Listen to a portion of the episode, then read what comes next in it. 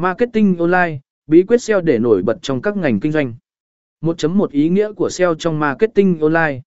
Trong môi trường ngày nay, SEO, SEO kèn dỉn ổn tim mị dạ thị hòn, không chỉ đơn thuần là một chiến lược kỹ thuật mà còn là trụ cột quan trọng của chiến dịch marketing online. Ý nghĩa của SEO không chỉ dừng lại ở việc tối ưu hóa trang web để thuận lợi cho các công cụ tìm kiếm, mà còn mở ra nhiều cơ hội quảng bá, tăng cường uy tín và thu hút lượng lớn khách hàng tiềm năng. A nâng cao tầm nhìn trực tuyến.